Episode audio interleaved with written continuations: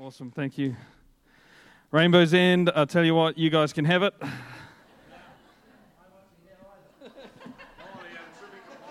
Ian and I are much too mature for that sort of carry on. We're too valuable, that's right. I've never been good with rides like that. Uh, yeah, much to my wife's disappointment. Yeah, she loves it. Um, praise God, praise God. Thank you, Lord. Father, we just thank you so much that we are able to gather here, Father. We just thank you so much that it's by your Spirit that we achieve taking ground for your kingdom. Father. Lord, we just pray that the light would continue to shine and fight back the darkness, Father, in each of us, Lord. I just pray that you are with us each day. I know you are, but I, I pray that we're more and more open and more and more receptive to your presence, Father. Lord, I pray that every heart in here is expectant. Every heart in here is soft. Every, every, every heart in here is good soil for seed to be sown this morning, Father. In Jesus' name. In Jesus' name. And all the saints said, Amen. Amen. Man, it is so good to be in the house with the family of Christ, isn't it? Isn't it awesome to be in the house of God this morning? I'll tell you what, I, why worship is such an awesome, awesome subject that's so close to my heart. And you might think, yeah, that's obvious. Worship director, worship, you know, yeah, of course he's going to speak on this. Um, but I tell you what, I wasn't always um, worshiper to be now. Um, and, and the blessing of worship uh, and the reason why I worship has been a revelation that I've gained uh, over, the, over the last few years. And um, I'm, so, I'm so passionate about this. I really, I really want you guys to take something from this today. Um, we've had some great, great sermons on this already. Pastor Paul opened up for the first one, and he, he spoke about lips that worship God and a life that worships God. And I just, I, I want my life to be the most beautiful worship song you know, I, I, want my life to just resonate with heavenly worship. And, and we do that by, you know, we, we, we had the Salty and Lit series earlier this year. And we do that by being the salt and the light. We do that by living in a way that, that, um, that is, is uh, befitting of the gospel, you know? And, um, and I, just, I just love that it's not us that have to actually whip ourselves into shape to do that, but it's simply stepping into God's presence worshiping Him, putting Him in His rightful place, that is what transforms us into a life that worships Him. You know, His whole creation worships Him. If you don't worship Him, the rocks will cry out. That's what the word says. You know, His whole creation is worshiping. When we worship God, when we worship the Father, we're simply singing along with what is already resonating around us. Um, Ian came up with another message um, talking about how it is a privilege to be invited into the presence of God and worship Him. And as we worship God, we magnify Him. Now, He doesn't get any bigger or any smaller, God's always been the same. But He gets bigger in our eyes, and everything else fades to the background. And uh, I love that imagery. And we were actually, um, and, and God is enthroned on our praises. See, when we worship God, we are, we are putting Him in His rightful place of authority in our lives and in our area. And as we worship Him, He is enthroned on those praises, and His authority is then empowered in wherever we are, whatever sphere of influence we're in. There's a very tangible spiritual tie there.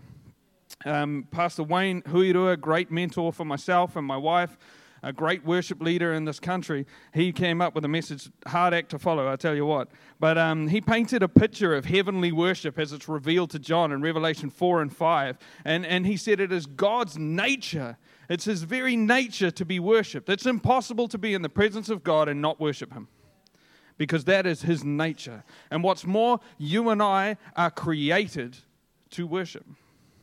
We're created to worship, it's our natural state in Christ. And there's nothing more beautiful than when, I mean, I know that there's, there's guys out there that can relate to this. There's nothing more beautiful than a tool that is being used for its correct purpose.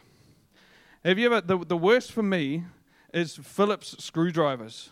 I don't know how many of you people have struggled like me with Phillips screwdrivers. Trying, you, you know, you go to tighten something up and you look and you go, oh yeah, that's a Phillips head. Yeah, there's, there's millions of different sizes of Phillips screwdrivers. And uh, I don't want to lose too many people here, but, but when you're using the wrong Phillips head for a screw, it just goes round and round. It destroys the screw, it destroys the screwdriver. It's not fit for the purpose. I feel like sometimes as, as we're worshiping the wrong things, as we're, as we're lifting the wrong things up, if we're using ourselves as the wrong tool for the wrong worship, it can be damaging and it can damage whatever we're putting our hand to. But I tell you what, when you get that, just that's that right, square drive's the best, eh? Really. Yeah, square drive's the best. Yeah, yeah. but when you get that right tool for that right job, and it goes, and, and the tool comes away unscarred, the screw goes in perfectly. You can unscrew it, screw it back in a hundred times. It's fine because we're using the right tool for the right job. You are made for worship. You are made for worship, not just any worship, but worshiping our God. Not worshiping anything else, but our God. And I think you will find that as you do that, your life will be undamaged, unmarred, because you are fit for purpose. You are fit for purpose. I remember there was this one time, I'm a surveyor by trade, and one of the things that I do as a surveyor is, uh, is I go out and I put boundary pegs in the ground. Now, we have a very specific tool for this. It's called a peg bar, it's a long piece of steel with a big weight on the bottom of it, and you basically drive the peg in just vertically like this. In Australia, they haven't quite caught up, they still use a sledgehammer, um, but here we're, we're much more advanced in technology, and, um, and we have a long bit of steel with a weight on the end, much more accurate, and it's brilliant. It's, it, it's about the only thing this tool is good for, but it's brilliant at it. You know, one day I went out in the field when I was working down in Christchurch in a place called Rolleston. Now, Rolleston's a place full of rocks and hard ground, and I went out in the field, miles away from the office, and I forgot the peg bar. And I, and I had to put this boundary peg in the ground, and all I, I didn't even have a hammer.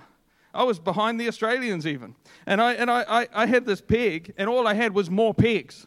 So I was trying to bash this boundary peg into the ground with another boundary peg. And as I did that, the top of the peg just splintered. It fell apart. It looked horrible. It, it got in the ground. It did the job but it just did not look good. So I'm just driving home that point the right tool for the right job. And I'm telling you right now, you were crafted to worship the God Almighty, the God Most High. And I'm telling you, your state, your natural state, is to worship. And if you would just step out and do that, on a Sunday morning. I know I've said it so many times before, but this area up here, this is not tapu, and it's not just for my kids to come up and dance around down here. And um, you're not going to get told off. If you come up the front here during worship and lift your hands high and lift your voice to God, it's, it's what's called, if you don't feel like it, it's what's called a sacrifice of praise. You know, when Wayne said this beautifully last week, he said, You know, we used to bring a cow, you know, and if you turned up to the, to the priest, um, with, a, with your sacrifice, and um, well, to, to, to give your sacrifice to God, to enter into His presence, and you turn up and the priest said, Well, where's your cow? And you said, Oh, no, it's not really my personality to bring a cow. It's not really me, you know, all these other people bring cows. I'm a bit unique. I don't bring cow. The priest would just say, Go home and get your cow. That's what God's asked for. He hasn't asked for your feelings, he hasn't asked for your personality right here.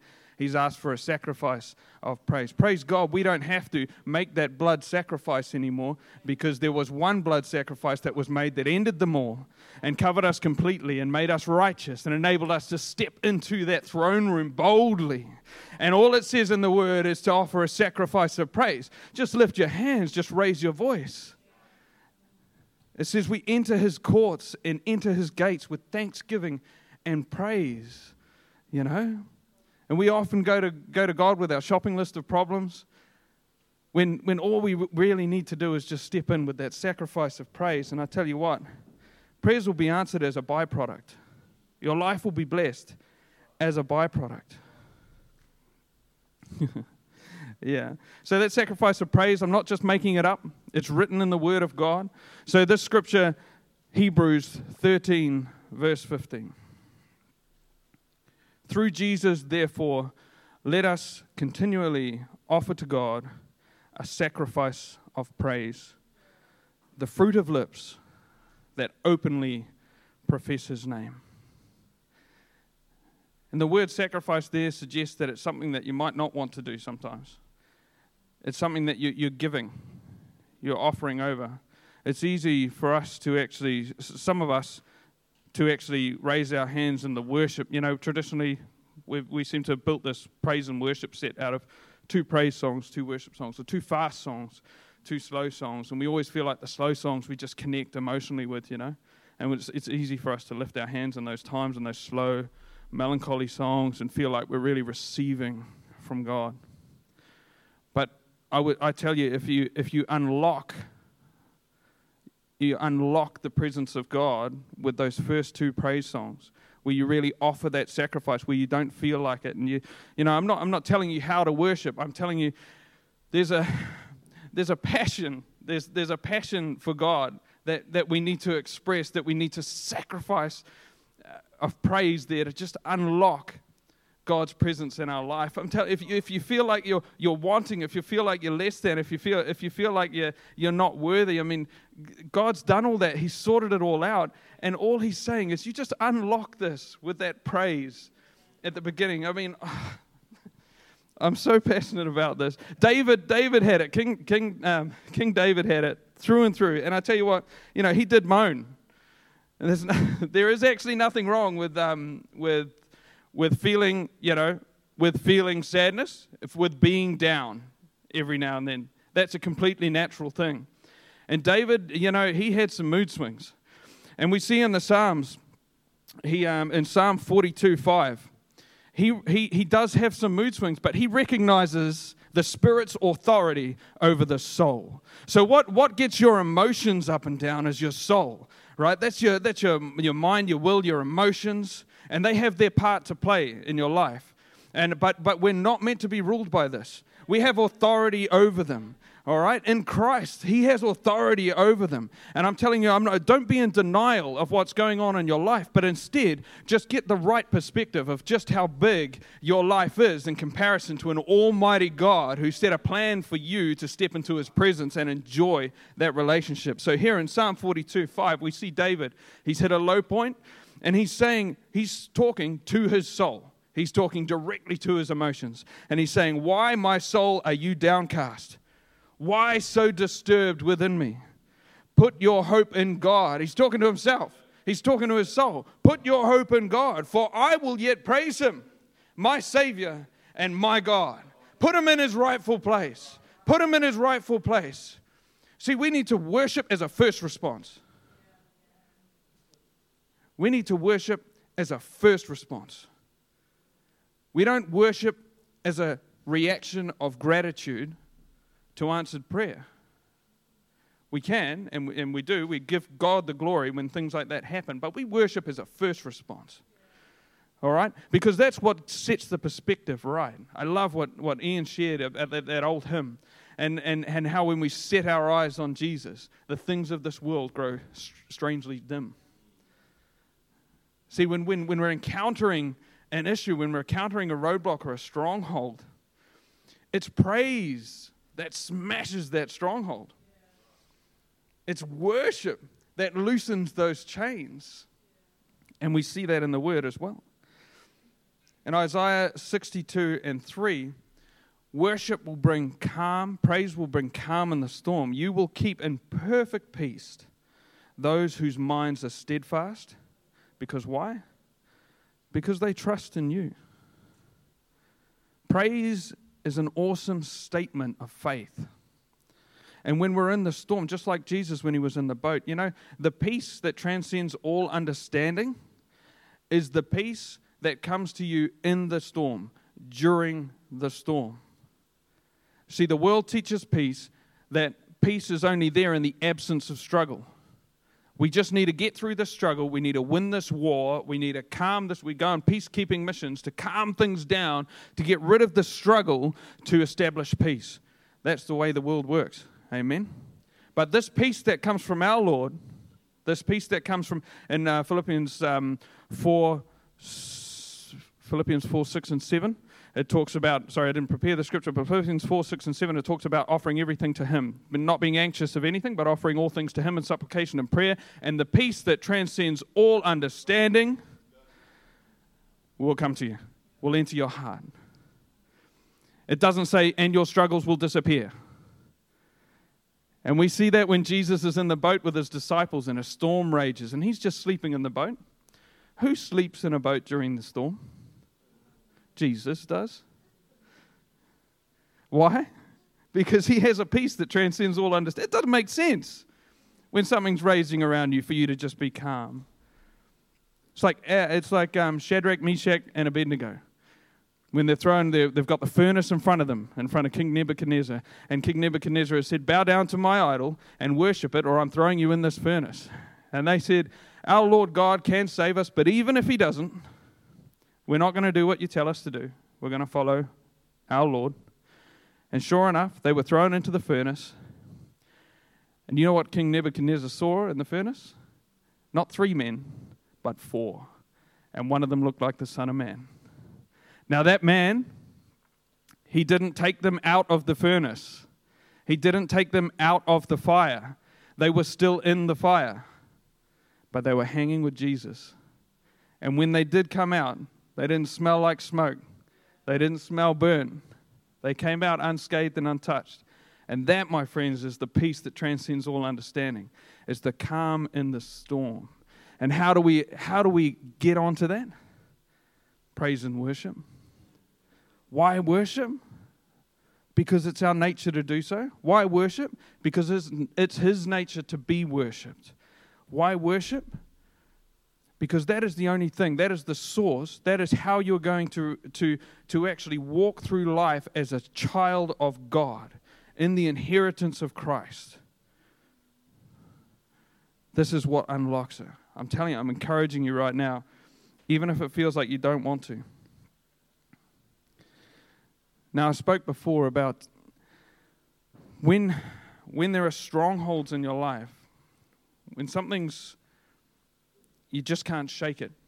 When you've been shackled unfairly or you, or you feel like you're, you're in the wrong place, a first response of praise and worship is what loosens the chains and breaks the stronghold. I just want to read for you some scripture out of Acts 16. Now, this is Paul, the Apostle Paul, and Silas.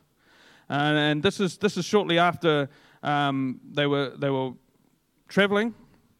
And there was this woman who was, um, she was possessed by this demon. And she kept following them around and shouting out these people, these, these people are showing you the way. They, you know, and, and, and she's actually not shouting out anything particularly bad, but it, it seems like she got quite irritating and quite overt. And Paul got fed up and he turned around and he rebuked the spirit and cast it out of her. But this woman was actually a, she was a fortune teller for some businessmen, and the businessmen uh, felt once the spirit was thrown out of her, they, they lost their revenue.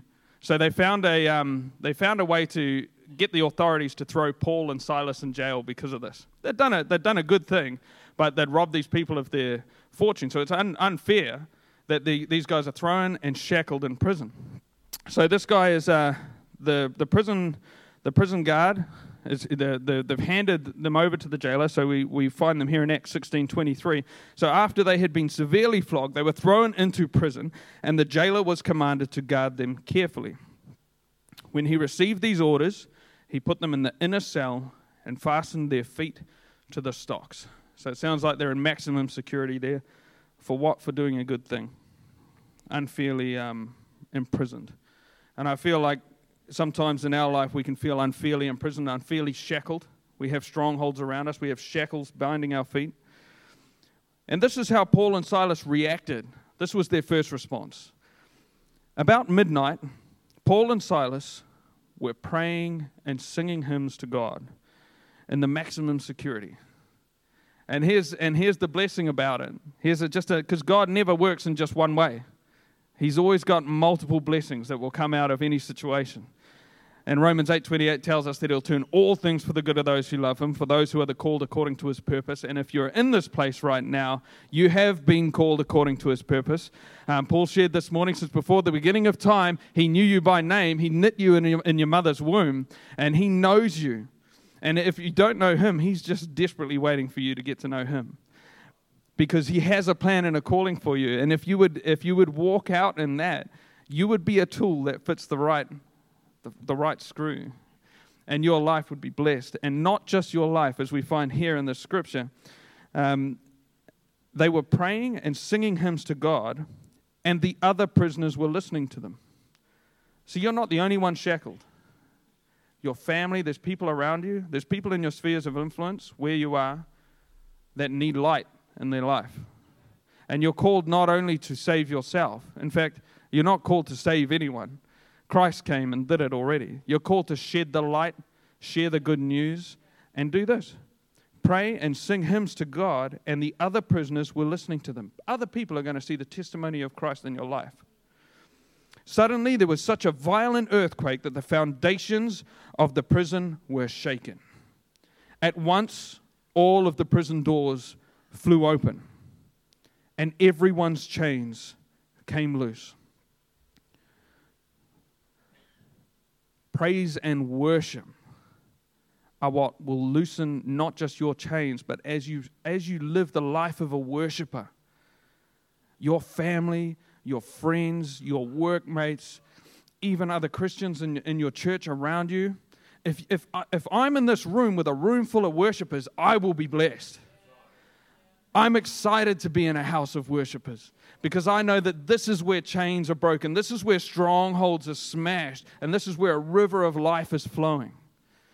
This is where the Spirit is dwelling and moving. So I'm telling you, if you would pray and sing hymns to God, freedom would come to not just yourself, but those around you. But here's the real beautiful part the jailer woke up, and when he saw the prison doors open, he drew his sword and he was about to kill himself because he had thought the prisoners had escaped. And they could have at that point. They could have just left. But praise God, Paul understood, Paul and Silas understood that God's plan is bigger than just their immediate salvation. But Paul shouted out, Don't harm yourself, we are all here. The jailer called for lights, rushed in, and fell trembling before Paul and Silas.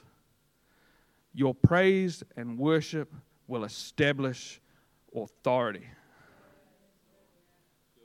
Your praise and worship will establish authority. This jailer, jailer had all the keys. They were locked up. He was the master of them. And in a single moment of prayer and hymns, praise and worship to the God Almighty, he was enthroned on the praises of Paul and Silas. His authority was established in that prison, and there was a flip. Because nothing, nothing can stand against that authority.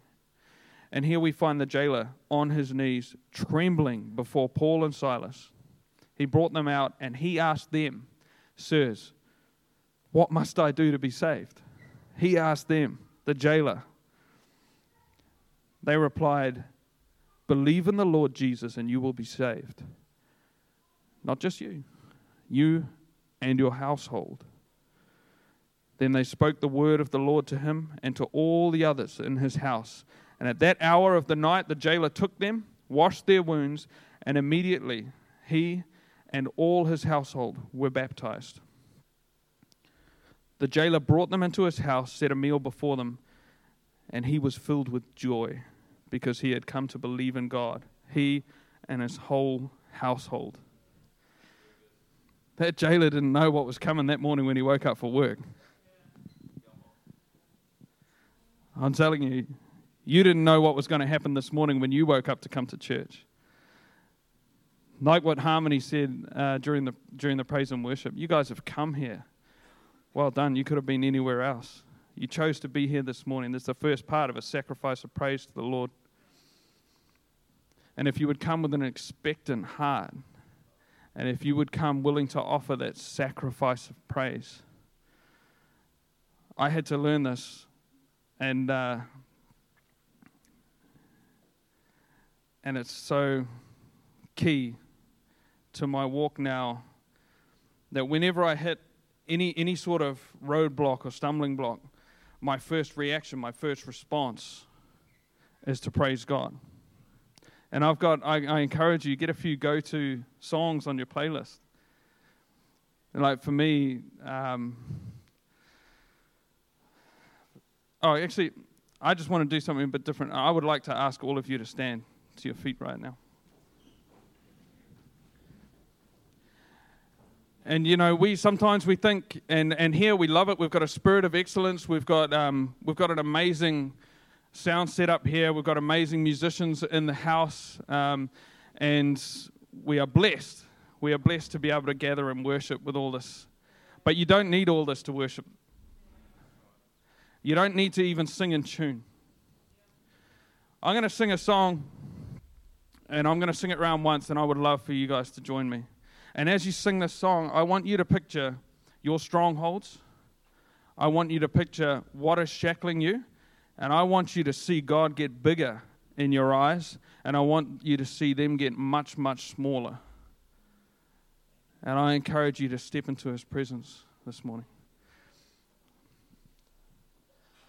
To worship you, I live.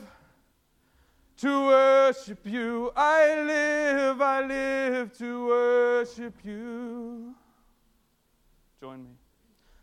To worship you, I live. To worship you, I live, I live to worship you. To worship you, I live. To worship you, I live, I live to worship you. To worship you, I live. To worship